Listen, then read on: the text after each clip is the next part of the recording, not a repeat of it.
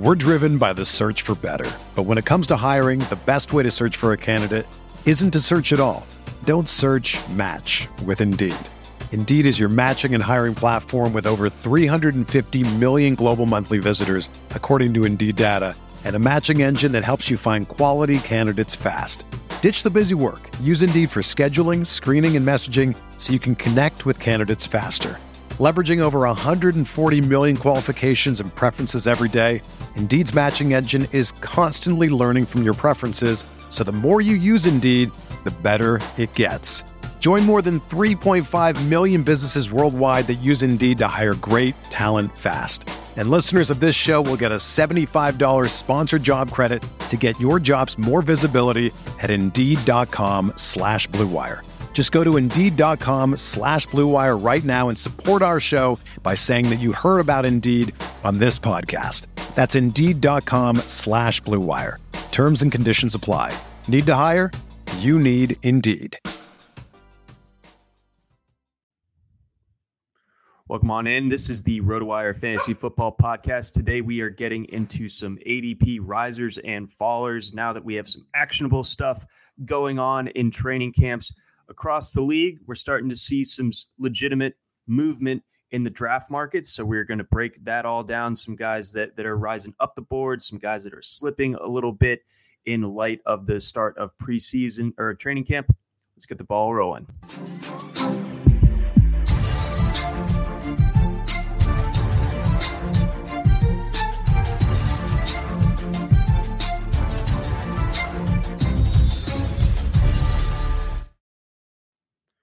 Welcome on in. This is the RotoWire Fantasy Football Podcast. John McKechnie and Mario Puig hanging out with you uh, today here on this Thursday. Mario, you know whose birthday it is today?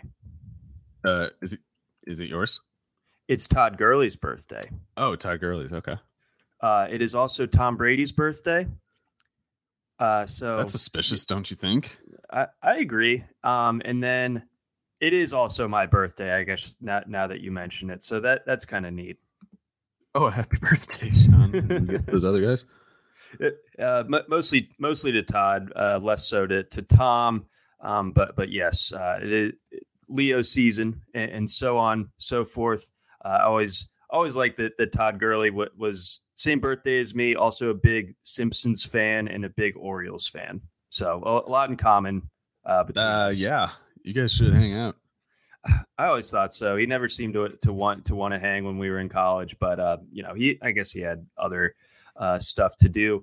Um, but beyond that, uh, we got a great show lined up today. We we obviously have so much going on uh, with with training camp news. It, has been you know same as it ever was. Uh, every year we we suffer some attrition uh, across across training camp, it's just the the, the way that it happens. You just kind of hope, especially with, for um, drafters like us who have been getting after it uh, since March and February, that that uh, the, the guys that you have heavy exposure to um, are, you know, hopefully staying healthy or, or at least aren't at risk of missing uh, the the start of the season. Um, but today we're we're going to get into some guys that are rising up uh, that we've noticed in recent days and some guys that, that are slipping a little bit. So um, I wanted to start with, with one riser um, that, that, you know, it, it, comes through pretty unfortunate circumstances and, and it kind of cleared uh, two hurdles out of his path. Um, but I wanted to discuss uh, Marvin Mims with you as someone who who you know now eh, I'm starting to see goes in, in the 13th round or so when it, whereas it, it was a decent bit later than that. And and you know, with, with understandable rationale, you know, if if healthy, Tim Patrick and KJ Hamler probably would have been an issue for for Mims seeing the field at least early on. But uh, now, obviously, with Tim Patrick suffering his injury and KJ Hamler uh, dealing with, with what he's dealing with, all of a sudden there there is uh, noticeably some more intrigue when it comes to the rookie out of Oklahoma. Yeah, it was always looking like he'd be a guy tough to leave off the field, but now we're more so seeing like rather than on a narrow potential path, it's almost looking like they'll have to use him right away, which uh, changes everything. It, it makes sense that his price is rising, and I personally, uh, personally, am high on him. I think he's up for it. Uh, of course, he's not going to challenge Sutton or especially not Jeudy for targets, uh, target rate, but there could be a decent amount to go round. And even relative to Jeudy, Mims stand, uh, stands out as kind of like the best deep ball threat on the team. So he's he's the guy who, if they if they want to get that Russell Wilson moon ball going, it's not going to be Dulcich, it's not going to be Sutton, it's not going to be Jeudy. It's it's only Mims who can do that. So uh, Sean Payton might just have an entirely different design in mind for Russell Wilson than kind of like that Seattle uh, deep ball look. But I think uh, it would be hard to go without it entirely, even if so. And, and Mims is just the only guy who can put, give that play to them. No, absolutely. So, I mean, he he went in the fifteenth in, in a draft that, that I was in uh, like last week, and, and yes, like, like, I said, he, he's um, rising up um, a bit since then. So, uh, I guess the, the key landing question when, when it comes to to Mims being on, on the rise is is where uh, is your like new cutoff uh, for him? I think guys like KJ Osborn and Jonathan Mingo, like you you take them over over either of those guys anyway, but you weren't really posed with with that question previously because you could just simply wait and get Mims a couple rounds later and target someone like a Sam LaPorta or Van Jefferson um, t- type of guys in that in that 13th round range. But now that he's in that in that mix, um, you know where where do you where do you kind of see that that cutoff? Um, is it Rondale Moore, Alec Pierce, uh, Rashee Rice? A- any of those kind of stand out as um, you know where you're drawing the line with Mims? Uh, sorry, uh, dog's going a little crazy. That is okay. Uh, you know, we, we are a couple of hosts that have a couple of dogs. Sorry, I think it's, I think the way I think the world listening now. Um, anyway, I I think it is looking like the twelfth round is where Mims is going to settle in. Uh, I'm saying that based on Underdog's ADP listing uh, Mingo, Thielen, Osborn as 145, 147 or so uh, between the three, and uh, to me, I'd, I'd, much rather have Mims. I don't have I don't have any interest at all in Mingo. Maybe Thielen in PPR. I should. Uh, on Underdog, I don't maybe in PPR, I, I could imagine Thielen catching like 75 passes for 741 yards this year. so that's that's something in PPR. Osborn, I don't think has anything. Mingo, he's he's like a I think he'll be one of those guys who's more useful in real life than in fantasy. Uh, first of all, and I, I, don't think he's even a top three receiver on that team. So his ADP continues to puzzle me. Uh, however, it's it's that Michael Gallup, like you said, round it, Rondale Moore, uh, for me, Michael Gallup and Rashee Rice are also pretty close to Moore. Uh, full point PPR, I definitely prefer Moore out of that group. But uh, as a deep ball guy or, or, you know a big play guy anyway, one on a team with at least one target hog and maybe a second one. Uh, Mims is a guy who maybe loses a little bit in full point PPR. So I, I think in half point PPR, where you know the yardage, the touchdowns is a bigger emphasis, maybe he's uh, a little better there because yeah, Moore is going to catch like I'm if he plays uh, 14 games or so, I think Moore is going to catch like 80 passes this year. And Gallup, I still think is pretty good. Rashee Rice is is kind of um wide range of outcomes, but I think one is that he's the clear leading outside rep producer in in that offense. Uh, whereas yeah, Mims doesn't have, uh, I guess, short of injury to Jeudy or Sutton, it's hard to see Mims with like a true upside scenario. Uh, and even then, it's like he's even if he's getting like 900 snaps this year, it's hard to see him uh, drawing the target rate similar to the first two. Like he's he's got to get. Uh, I'm, I'm, maybe I'm assuming a little too much about his game, but at Oklahoma it was a lot of like deep deep work. You know, he was he was right. he was totally fine on screens and stuff like that, but he he really made his living downfield. And uh, I assume he's more that type of player in the NFL than the Jeudy type, which is you know he can draw a target like every five and a half snaps. So lo- looking at, at, my exposure real quick, I have Marvin Mims is my second uh, most uh, most shares, thirty four percent. So I, I think I kind of I have enough Marvin Mims at, at, this stage, especially if if the uh, the price is going to rise in any sort of significant way. Yeah, I think uh, by volume drafter standards, that's a pretty high exposure rates. Uh, I, I, think mm-hmm. those guys try to. me and John are not really volume drafters uh, in that sense. Like I, I, uh, I, prefer to be reckless, so I, I kind of keep my um my money under like you know the, the thousands of dollars or whatever. Um, but yeah, I think it's I think it's normally more around like twenty that you'd want to be in it. Uh, like you said though, if you don't get another Mims share, you wouldn't be able to, you know, dilute it much further than that. No, I think I think I'm probably set there, but I I will say that like I endorse um, you know any sort of uh, st- still going after uh, Mims if you're kind of just getting started on on He's uh, really drafting good, right now. Yeah, It's like all the criticisms of him and his game amount to Oklahoma's offense didn't feature the task, which I'm sorry, I, I, when he's so good at everything that he does get asked to do and he has totally good athletic metrics, I'm really going to need some evidence that he's specifically bad at those things, which no one seems to have because they didn't actually do it.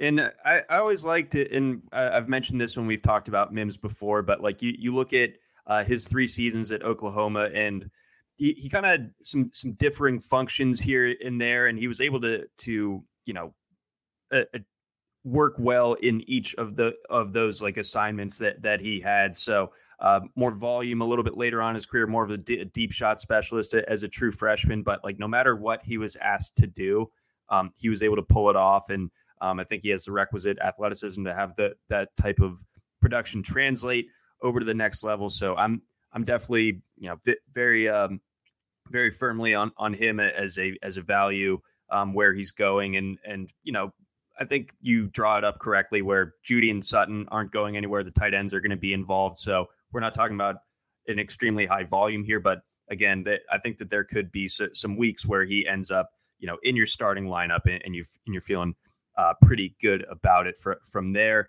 Um, before we get on to our next uh, riser, we've got a message from our friends over at Circa. Get ready for more millions guaranteed. The biggest pro football contests in Vegas are back and bigger than ever with 14 million in guaranteed prizes only at Circa Sports. Enter in Nevada, play from anywhere. Two ways to win and no rake. Play Circa Million, make five picks against the spread each week with 100% payback to players. Grand finale winner takes home $1 million. Last place takes home a $100,000 booby prize. With quarterly and full season payouts, $6 million is guaranteed. Join Circa Survivor to select one team each week straight up with no repeat selections. If the team loses or ties, the entry is eliminated. Each team can only be picked once in a season. Go 27 0 or, sorry, 20 0 or be the last person standing to win it all. $8 million guaranteed in that one. So 14 million in guaranteed prizes overall. Visit circasports.com We're driven by the search for better. But when it comes to hiring, the best way to search for a candidate isn't to search at all. Don't search match with Indeed. Indeed is your matching and hiring platform with over 350 million global monthly visitors, according to Indeed data, and a matching engine that helps you find quality candidates fast. Ditch the busy work. Use Indeed for scheduling, screening, and messaging so you can connect with candidates faster. Leveraging over 140 million qualifications and preferences every day, Indeed's matching engine is constantly learning from your preferences, so the more you use Indeed, the better it gets. Join more than 3.5 million businesses worldwide that use Indeed to hire great talent fast. And listeners of this show will get a $75 sponsored job credit to get your jobs more visibility at Indeed.com slash BlueWire. Just go to Indeed.com slash BlueWire right now and support our show by saying that you heard about Indeed on this podcast. That's Indeed.com slash BlueWire. Terms and conditions apply. Need to hire? You need Indeed. for more details. All right, let us continue uh, along our path discussing uh, some risers. Um, and another kind of uh, favorite topic uh, on this show. Maybe maybe we've kind of covered him a little bit recently, but it does seem like like Nico Collins is is climbing up uh, the draft boards as well of late.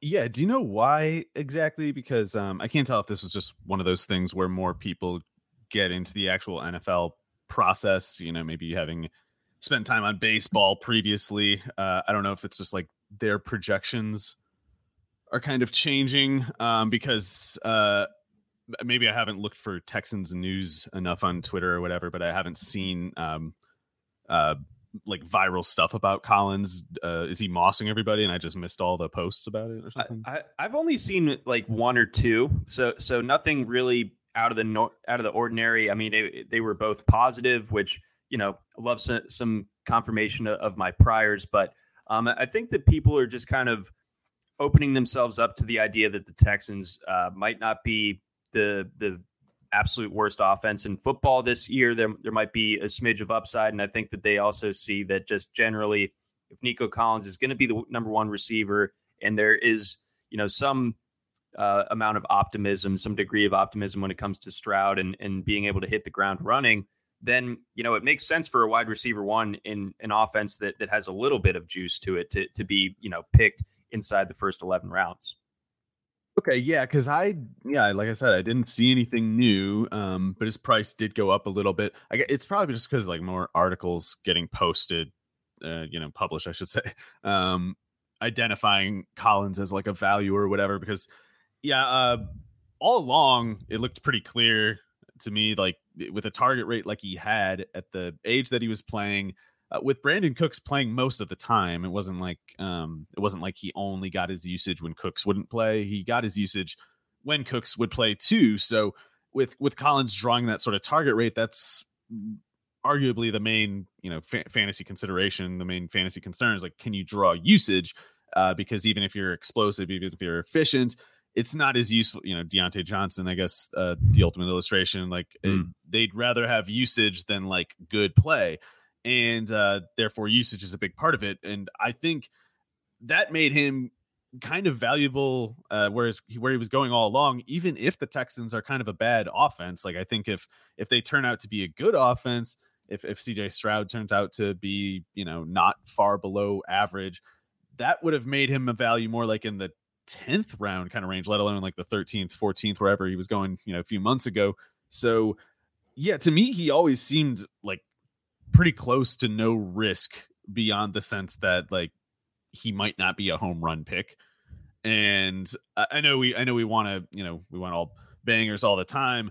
Uh, but uh, I think, I think, you know, he, he can be a good wide receiver like four or something on a team this year, on a fantasy team this year even if even if Stroud only averages like you know if uh, if if Stroud completes only 60% of his passes at 6.8 yards per attempt. I think Collins could still be like a wide receiver 4 kind of thing and if Stroud's better than that uh I think there's room. I, I guess maybe some pertinent background information is I'm pretty low on Dalton Schultz. I'm not convinced he plays that much this year. Uh, I think he's basically not good for an offense.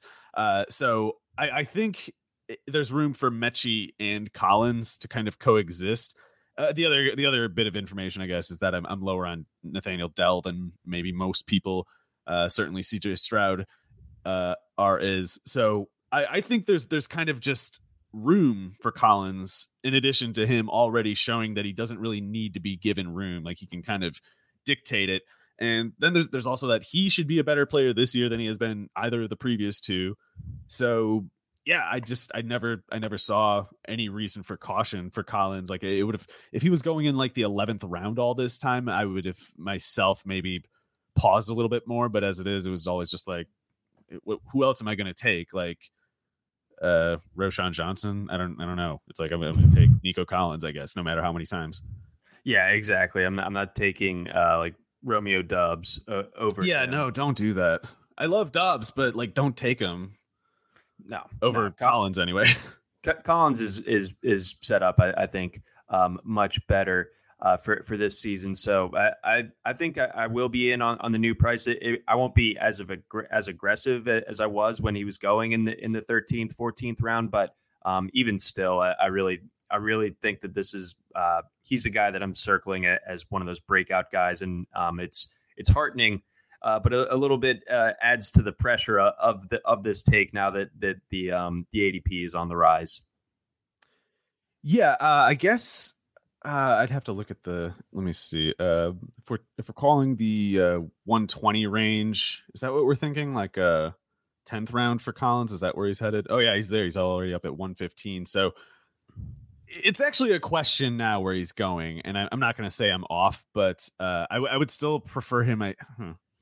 I think I would prefer him over Tyler Boyd. That might be chasing upside a little bit. Maybe Boyd has a higher floor. I don't know. Um, I probably prefer Odell Beckham for the most part, and it's it's a little bit of a toss up for me.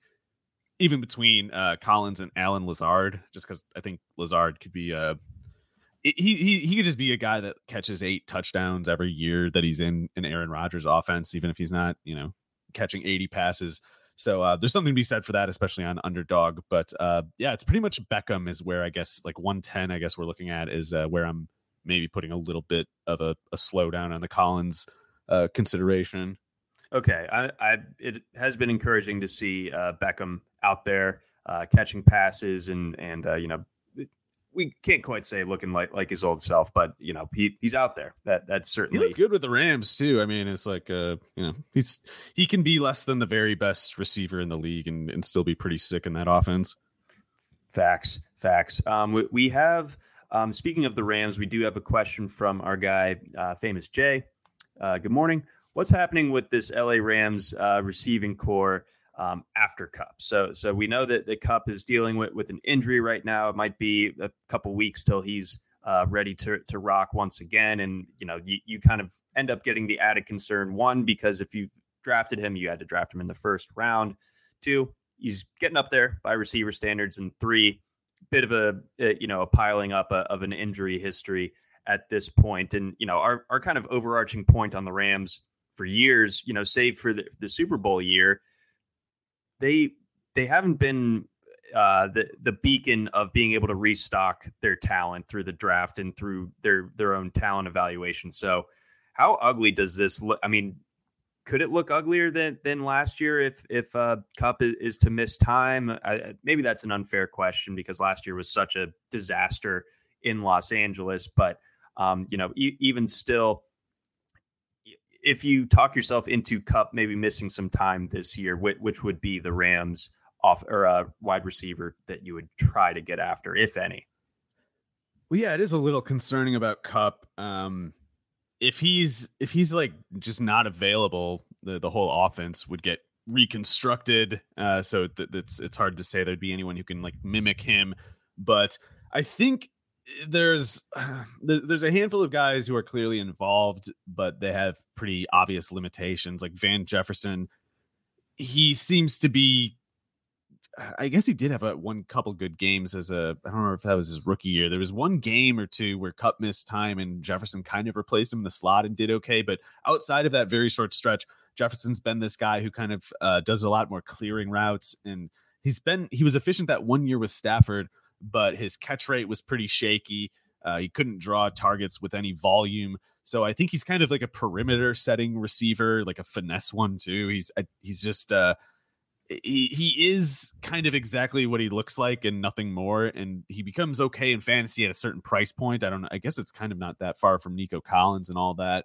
Um, but uh yeah, just unlike some other guys in that range, I don't see any upside scenario for Jefferson. So he's at most just kind of like a, a, a depth padding kind of player. So there's a, still a big void left after him. Ben Skowronek can't do anything. Demarcus Robinson can't do anything. Uh, Puka Nacua and Tutu Atwell are the only two that I'd be looking at after Jefferson. And I, they're kind of, in a way, more interesting to Jeff than Jefferson because they both have more upside. I think.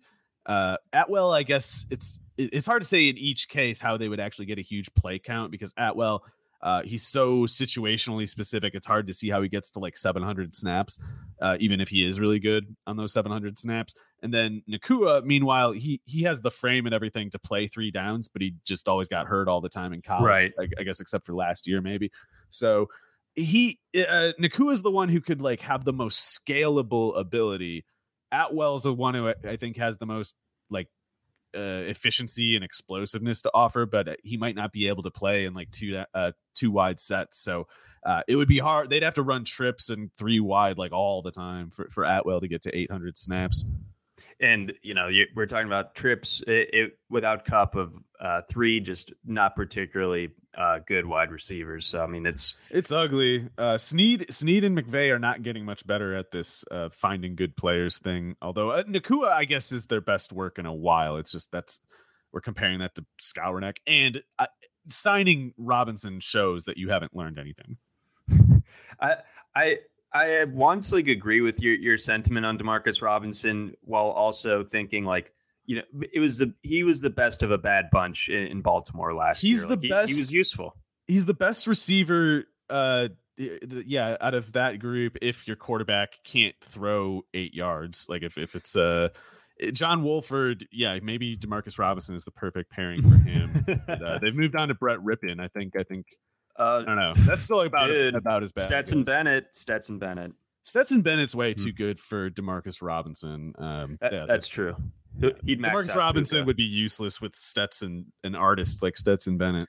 Cor- correct. I mean, the, the the discourse on Stetson Bennett, it, we we don't need to add anymore. That guy's going to be future Hall of Famer, of of, of course. Um, but beyond that, um, let's see here. We do have some some scuttlebutt uh, here in the in the chat. Uncle Ted uh, chirping a good bit here. Um, wants us to talk about uh, Kendre Miller and, and DeWayne McBride. So I think McBride makes sense in in, uh, in the riser type of frame because obviously Alexander Mattison was a little bit dinged up earlier this week, and, and it seemed like uh, the fantasy world did kind of fixate on Ty Chandler, and it seemed like he was, you know, again, it's it's a training camp practice, but seemed like he uh, was not do- making the most uh, of the opportunity of running with the ones consistently. Um, is is this a spot where McBride is going to start to mix in with those guys and start to be able to flash, or or do we still think that um, uh, he he might be a little bit away for, from quite uh, rising to that level in, inside that uh, Vikings building? Uh, yeah, it'll be interesting to see if the Vikings start looking at veteran running backs because um, I I think if they sign someone, it would have to be I don't know, like Ezekiel Elliott or something like that, which to me would actually be pretty concerning for Alexander. I'm a, I'm a pretty I guess uh, solid Alexander Mattison investor at this point. So someone like Ezekiel Elliott would concern me. I don't know if Fournette would. Fournette's such a goof. I don't think I don't think he'd really, especially with uh, O'Connell seemingly being kind of stingy about like his requirements within the system, saying something like it's going to be hard for McBride to get up to speed in a year or, one one training camp. It's like, dude, you got to get it your show together in one training camp. I'm sorry, like you don't you don't get three years to teach a running back how to play. Okay, if you have some sort of requirement that makes it impossible to get McBride on the field, uh, you're just neurotic at the very least. Uh, mm-hmm. So anyway, uh, that neurosis could lead them to, to get a, a veteran back. And uh, so I, I, hope Zeke signs with the Patriots soon so I can uh, not worry so much about that. In any case, I do think McBride is pretty clearly going to be one of these guys who um, coaches will, you know, not give him playing time so uh, willingly. And they'll sort of try to justify that by saying, well, he needs to show more in practice. He has to do this and that in practice. And I I think there is a line of some sort where it's like a player needs to show more in practice or they really will be so bad they like get into a game and just like shut everything down they're so bad at it but i think much more often you see that level of poor play from players who just don't have the talent to justify their playing time in the first place. And i think basically guys like mcbride uh, much like you know a, a much more severe illustration uh, a more personal i guess illustration of how this can work is mcvay last year with akers. Like he was mcvay chose to absolutely kill his own team by trotting out everybody but his best player for some for some reason. And you know coaches will do that sometimes and the, the only way they'll ever get over it and and they won't so much learn a lesson as feel pressured into giving up their stupid grievance is if that player that they're holding back has to play for some reason and when you have to play DeWayne McBride and you have to give him the football guess what he's going to take that ball and, and run further than the last guy so that's what McBride needs. He needs he needs to actually get that shot. And if if O'Connell puts him on the field gives him carries, they're going to say, wow, that was cool. Uh, how did we can just give this guy the ball and he'll get 10 yards? Like he'll, he'll get 10 and sometimes more than that. And we don't have to do anything but give him the ball. That's pretty cool. And O'Connell might be like, but he doesn't he doesn't set with his shoulder between the, the, the right pad of the edge rusher or whatever. It's like, yeah, well, we like getting 10 yards for free. So he's playing from now on. Like that's the way it has to work. It, you know, it was like that with DeMarco Murray behind Felix Jones. There's tons of cases like this but if if if Mattison doesn't leave the field, uh, be it for injury or getting a breather, and if McBride isn't the next guy up, he won't get that shot by design. It's going to take more injuries yet. So uh, I think it's pretty clear if McBride gets the ball, he's taking it. Uh, not not from Mattison on passing downs, but he would be the next back up for sure. Uh, but I think they might sign someone, so we'll see. Kendre Miller, uh, I think he's clearly better than Jamaal Williams, but I, I, don't know what's a fair expectation with the meniscus and all that. Yeah, I, I really haven't gone much after Kendre Miller um, in in drafts this year, at least for for best ball. Um, I just think it's it's a really muddled backfield. We still don't know what's what's going on with with Kamara's situation.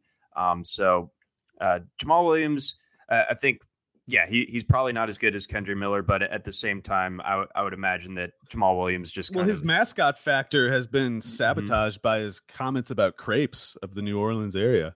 Oh, he called it, oh. he, he called it uh, like little funnel cakes or something, and they were like, "This guy sucks." And so, like the whole the whole appeal of Jamaal Williams in the first place is that he's like a really you know try hard anime character who who who who gets everybody like psyched, um, like a mascot. And uh, yeah, once once that utility fades, that'll that'll open up maybe a lane for Miller. Uh, boy, yeah, that that was an unforced error on his part. You know, New Orleans, in my mind, it's either the best or, or top three food city in the country. You can't be going after beignets like that. Oh, beignets. Sorry, whoops. He called. He compared it to a crepe. My bad. And and a and a funnel cake. I, I didn't catch cake. that part of it. And it's not he's not totally off on funnel cake, but you know what? That's to me that's not an insult. I think funnel cake. Yeah, the, also is, Wisconsin is and treat. Iowa people should be. Uh, do they have that in the South too? I just assumed that was like a Midwest state uh, county fair rather thing. It, it's definitely a, like a fair staple, but you don't really um, see it in in the wild outside of those settings. Oh, okay. We, well, we got other um, fried. He's, he's in trouble. As any in any case, yeah. um, let's see here. Uh, before we get on to a couple more risers, and then we'll, we'll hit some fallers here. Uh, we got a message from our friends over at Fantrax.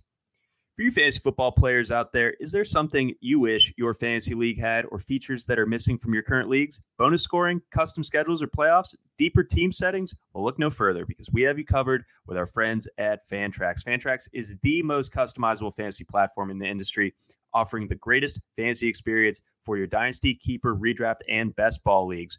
Create or join a fantasy football commissioner league. Invite your friends and dominate your draft this season. Fantrax is the top dynasty football platform in the industry. Coming from another service, not a problem. Fantrax can easily import any of your current leagues and rosters and customize if needed. It ever have a trade go wrong or make a mistake in dropping a player? Fantrax commissioner tools allow you to undo any move with one simple click. If there's anything lacking in your current fantasy league manager, Fantrax likely has it.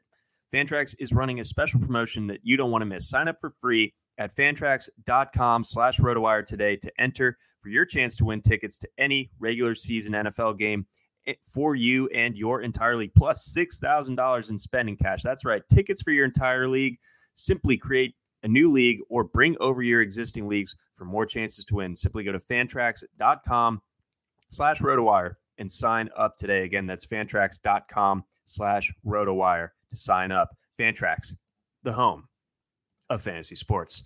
All right, let's uh, let's grab uh, a couple more higher end um, risers. So we, we were talking a little bit, but before the show, um, in in light of the, all the Jonathan Taylor drama, which we'll unpack here in, in a bit, and Saquon Barkley obviously quelling his by by get uh, signing uh, his deal with with the Giants.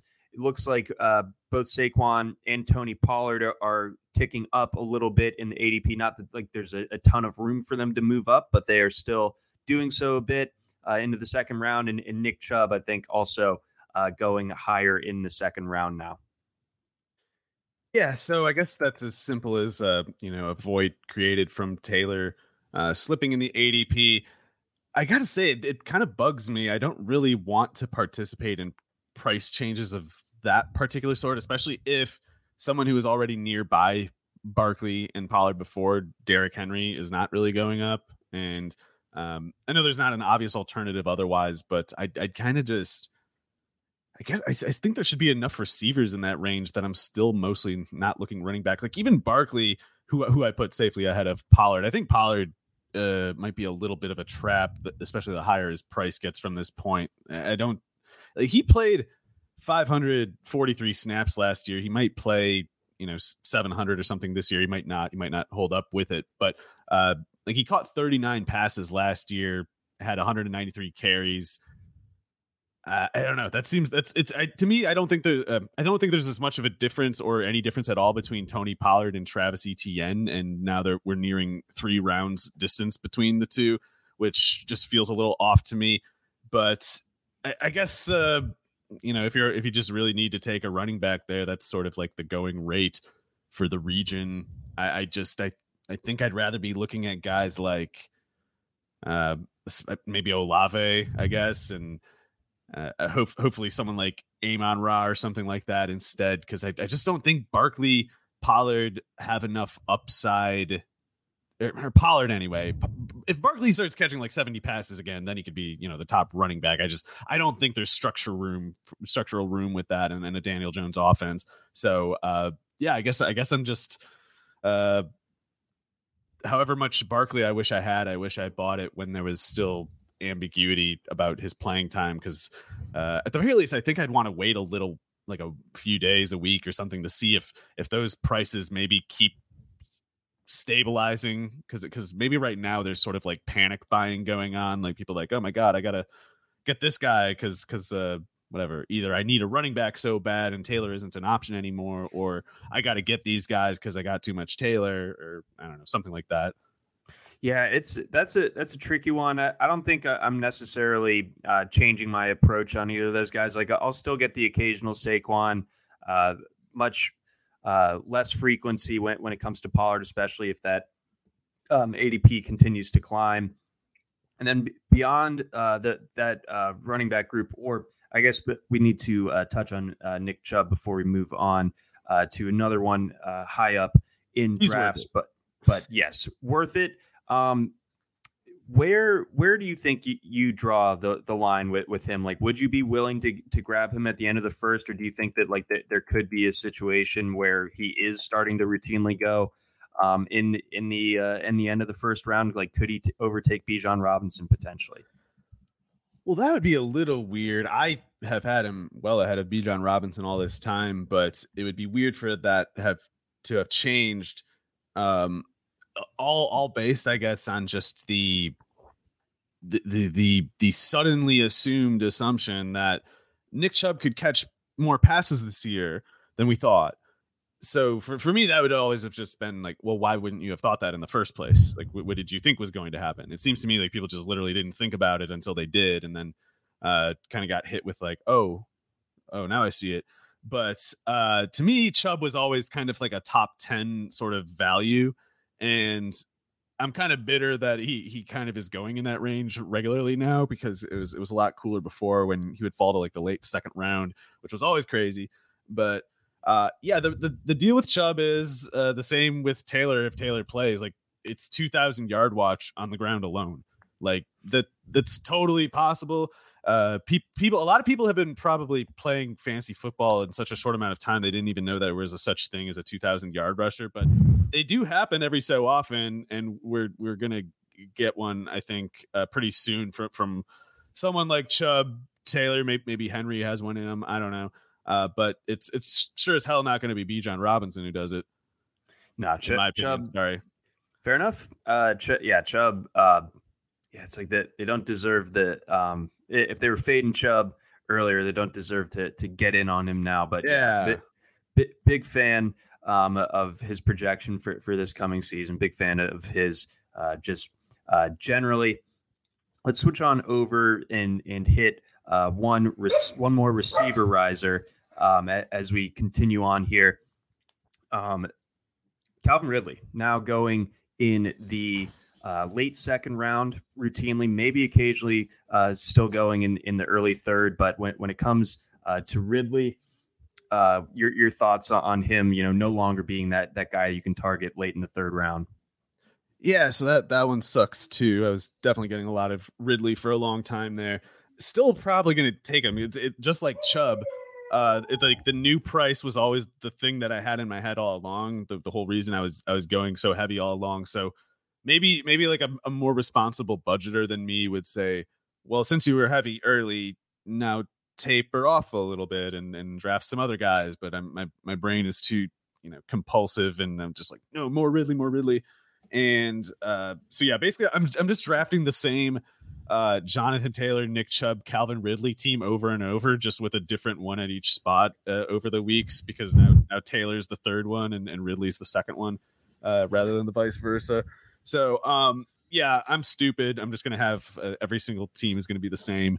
But I still stand by Ridley at his new price. I, I think clearly this was a guy who who had uh, more than even someone like Amari Cooper, who's I guess the pivot for me. If I can't get Ridley, it's it's I don't I don't I don't see someone else in that range that I like as much as those two. But to me, Ridley, even from Cooper, stood out because uh, Cooper, as much as I like him, I don't think he really has a 1400 yard season in him. I don't know why. Uh, I, th- I, think he's more like a 1300, 12 touchdown kind of guy at best. Ridley, I, I think, can give you 1400, 1500 yards, 10, 12, 13, 14 touchdowns, something like that. I think Ridley is a totally viable candidate to finish as like a top five receiver. I, I do too. Um, I've drafted him uh, with, with that in mind. Uh, I think I'm at like 31% on uh, on Calvin Ridley for for this upcoming season. So um, Mari, Mari Cooper is is that pivot, but I've only uh, I've only ended up with like 11% uh, Amari Cooper. So uh, as much as I, I, like Amari Cooper, I just I find that the upside when it comes to to Ridley to be so much more significant. Yeah, and the yeah, I, I agree. Uh, Cooper's issue is upside, but he's he's got a really good floor. For oh my god, I I, I just pulled up uh, one of my um exposure rates for the. I, I, guess I'm way heavier on basically every player that I've ever talked about than I realized. I have uh, Ridley on like 59 percent of my team. So let's go. Uh, uh, that's that's too much. Don't don't don't do that at all. Don't do it. No, do as I say, not as I do. Like I do. it's not a good idea. Um, your thoughts on on um, Deebo it, among the this uh, trio that we're talking about between Deebo, Ridley, and um, and Amari Cooper?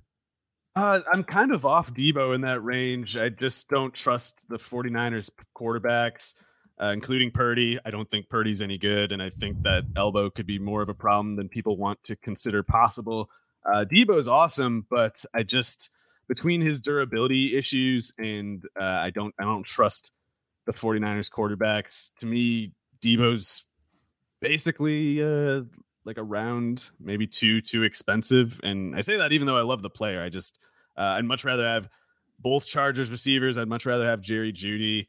Uh, once we're talking Drake London, Terry McLaurin, DeAndre Hopkins, that's more where I start to look at Deebo Samuel again, but he never falls anywhere near that far.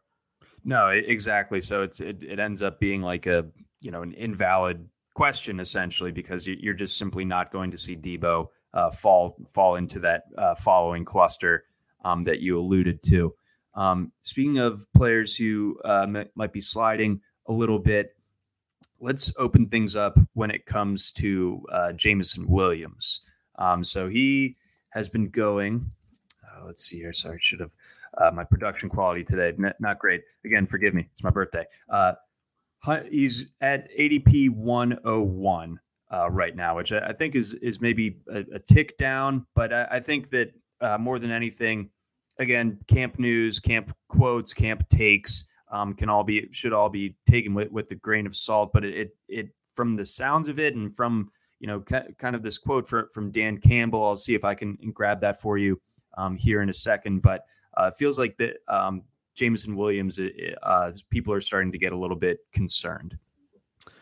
Well, uh, I guess I I have trouble reading into this one because I don't know what everyone is looking at themselves when they when they say the particular things that they do. And uh, for instance, I know like Chauncey Gardner Johnson was saying, uh, I don't know, I guess it might have already been a couple of weeks. He's he's saying like, oh, James Williams looks awesome, et cetera, et cetera. And um, I I don't like I you, you do a Google search for him, and one of the first results is a 50 yard touchdown bomb he's catching uh, yesterday. That was so. I, I don't know how to take that Dan Campbell quote in in the full context, especially. I'm also including Jameson Williams's uh, prospect background.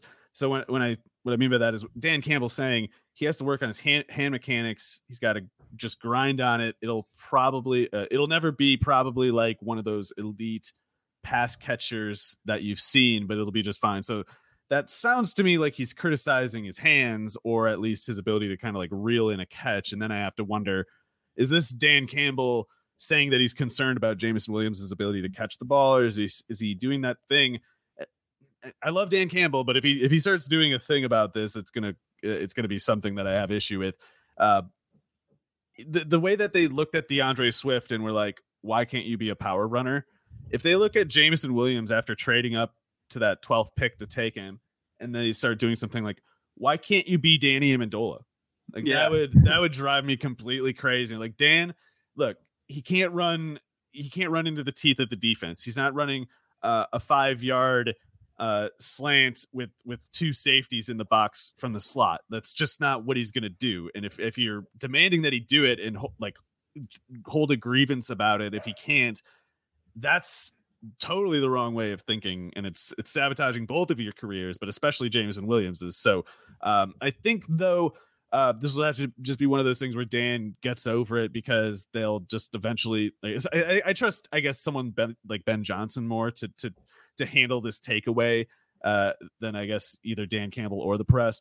And what, what I mean, Ben Johnson can kind of observe. Okay, I just won't use him that way. I won't. I won't put him in a five yard slant if he's not going to hold on to the ball. What good does it do me? He's getting rocked anyway. He's not built for it. So we'll just have him run it further depths downfield. We'll do more to put him in motion to get him away from the teeth of the defense, et cetera, et cetera. And if you just look at it through that possibility, then Dan Campbell's observations don't hold any real substance anymore. They did they're just immaterial.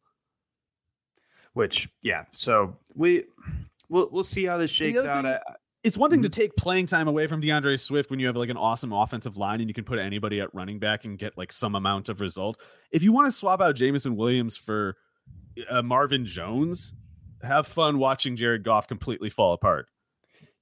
Yeah, completely. Like I, I still believe that that Jameson Williams, like he adds such an important element to, to that offense. I, I think that he makes the defense play on their heels a yeah. good bit more. That that speed variable that, that he possesses is rare. It's uncommon. We saw it all the time at Alabama when, when he broke out there.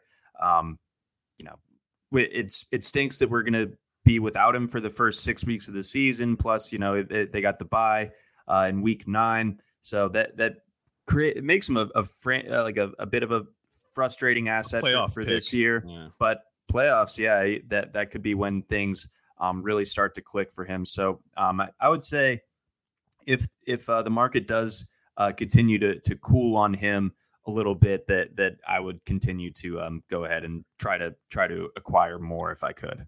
Would you take him over Collins? Oh, oh, um, oh my gosh, I, I actually might take Nico Collins over him. It's uh, I think it's definitely a fair either way thing, and um, yeah, it's it's uh, especially since you can make the Williams selection specifically for the playoffs in mind, whereas with Collins, you might be like, I need to scrape something together a little bit before then or whatever. Yeah, I mean, when, when I pictured Nico Collins, he's not scored it, scoring an 80 yard touchdown the, the way like my mental image of Jameson Williams goes. But, um, you know, again, you, you are kind of sacrificing a decent bit on, on the front end. And, and you know, really the pressure would, would be on for him to, to really crush the uh, late in this season uh, once he's ready to roll um, when, when, it comes to Jameson Williams.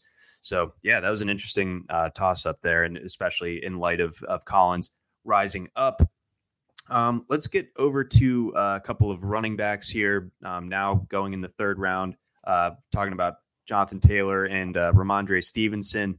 Um, when, when it comes to Taylor, um, I, I, guess we I haven't gotten to fully discuss with, with you um, the the drama that that unfolded last weekend and and uh, you know is continuing in, into this week. So, um, what have you noticed when it, when it comes to the market on, on Taylor and and your thoughts on on how you're going to approach it now? Well, uh, I guess uh, there's some concern that some have about like how he's coming back from injury. I can't tell if people believe the back thing, but it's it's obviously Jim Irsay just doing libel and it's like J- Jonathan Taylor has no reason to lie about that, you know. Like he, if he's lying about it now, it would come up again later. And I mean, Jonathan Taylor is not a moron.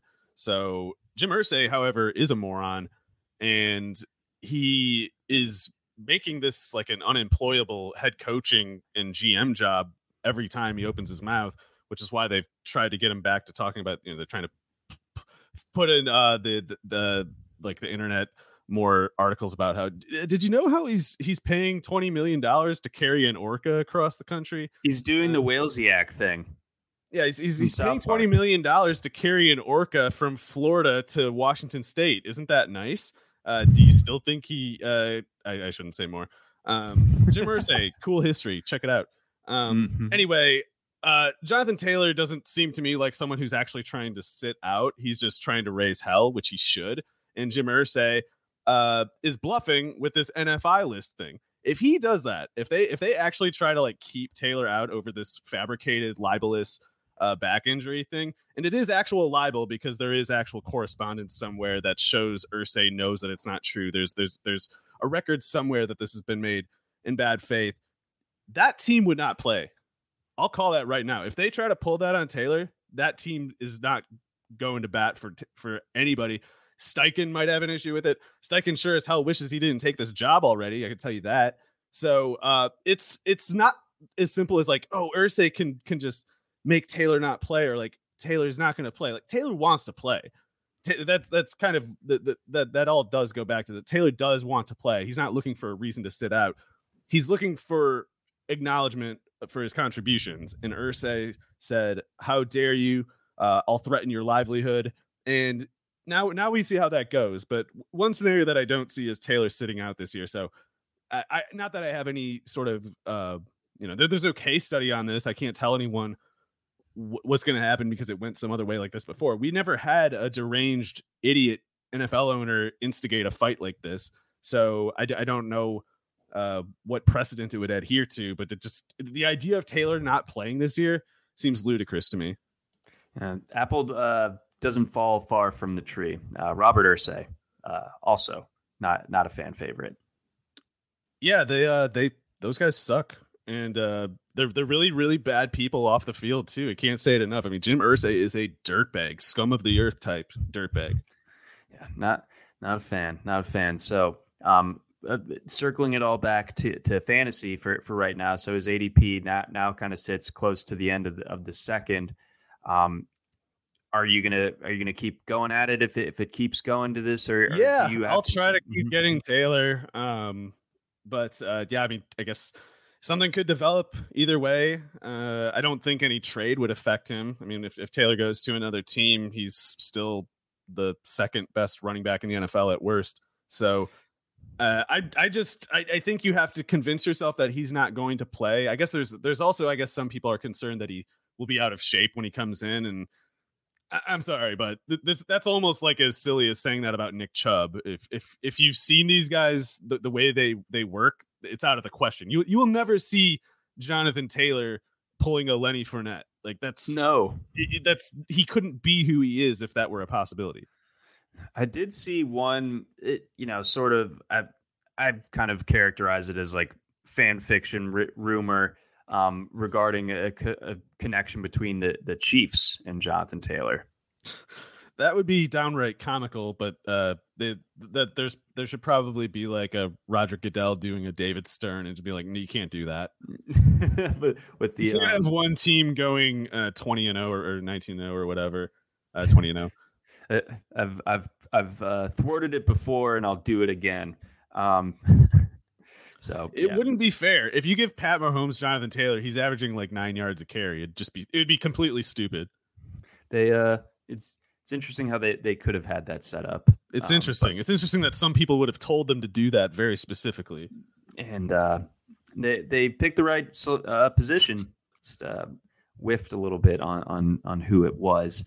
Um, Rhamondre Stevenson.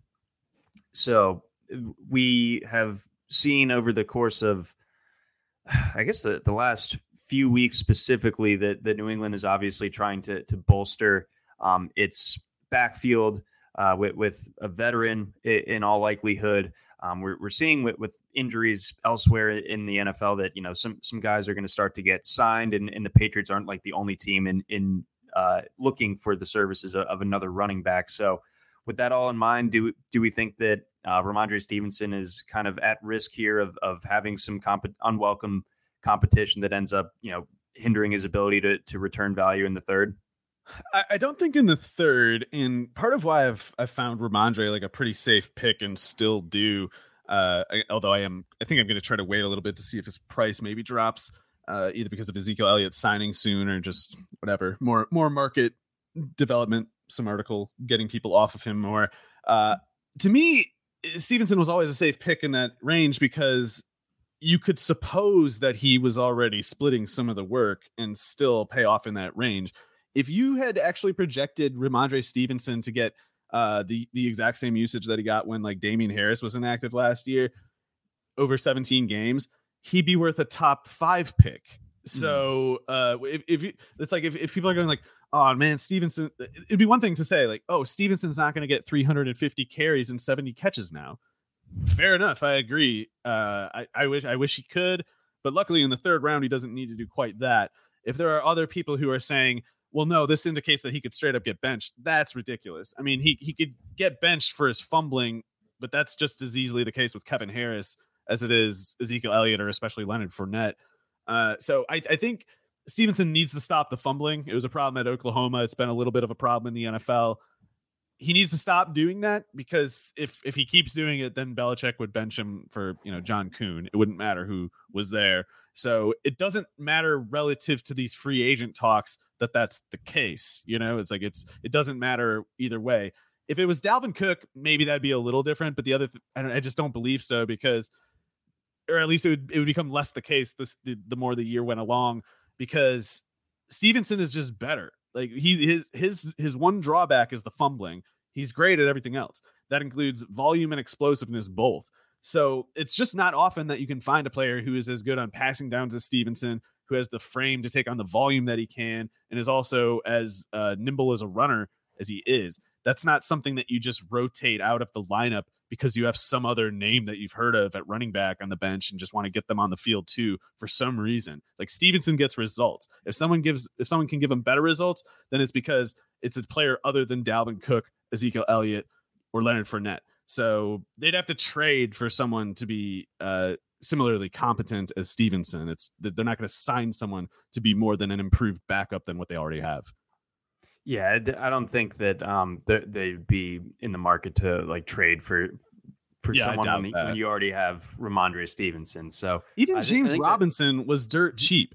Like they they weren't paying him hardly anything. So I, I don't doubt that they want a veteran runner, but if they're not willing to pay them more than like one and a half million for one, what what does that really amount to? No, exactly. So I, I think that that you made a really good point there when it comes to you know the like where Stevenson is being drafted versus the the expectations and you know if you, if you were to apply that those uh, usage rates and everything from from last year looks totally different. Um, it, but in the third round, we don't need that quite as much. I guess I will throw you a toss up uh, when it comes to Stevenson. So him or Josh Jacobs?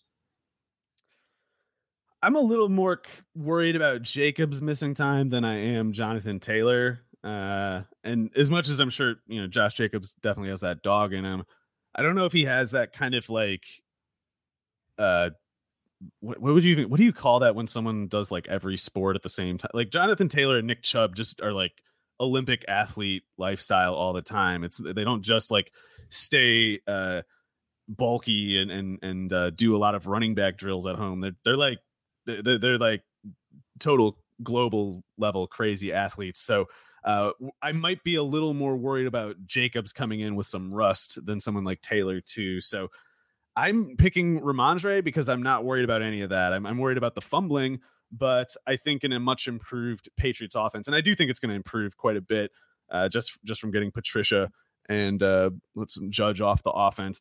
I think it's going to be quite a, a, different showing there, and I, th- I think it's just going to be like with that defense being so crazy good, and I expect the Patriots defense to maybe be the best in the league. They're going to have short fields, and they're going to have a lot of time to sit on the ball. So that, that's another thing too. It's like that's why Bill Belichick wants multiple runners. Like he's he knows running back injuries happen, and he knows like we're going to have the ball in enemy field position, and I know now that I don't want Mac Jones throwing forty times a game.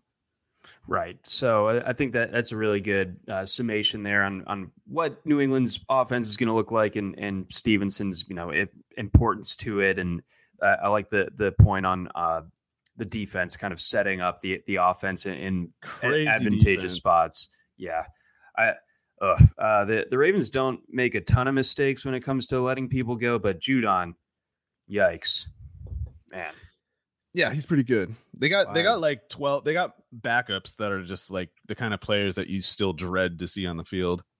Yeah, that it's uh, as an offense. Sorry, it's it's crazy. Um, but I think that's going to do it for us uh, here on on this edition of the RotoWire Fantasy Football Podcast. Uh, thanks to everyone in the chat. Um, fun streaming this on, on, YouTube now. Get a little bit more activity uh, when, when, it comes to uh, hearing from the from the listeners on, on, the live stream. So a lot of fun uh, there. Of course, a big thanks to our sponsors over at Circa and over at Fantrax, and of course Blue Wire as well.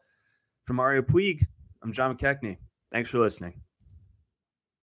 Try RotoWire today, free for 10 days. Get our premium tools, rankings, analysis, and breaking news alerts. No credit card required. Go to rotowire.com forward slash try.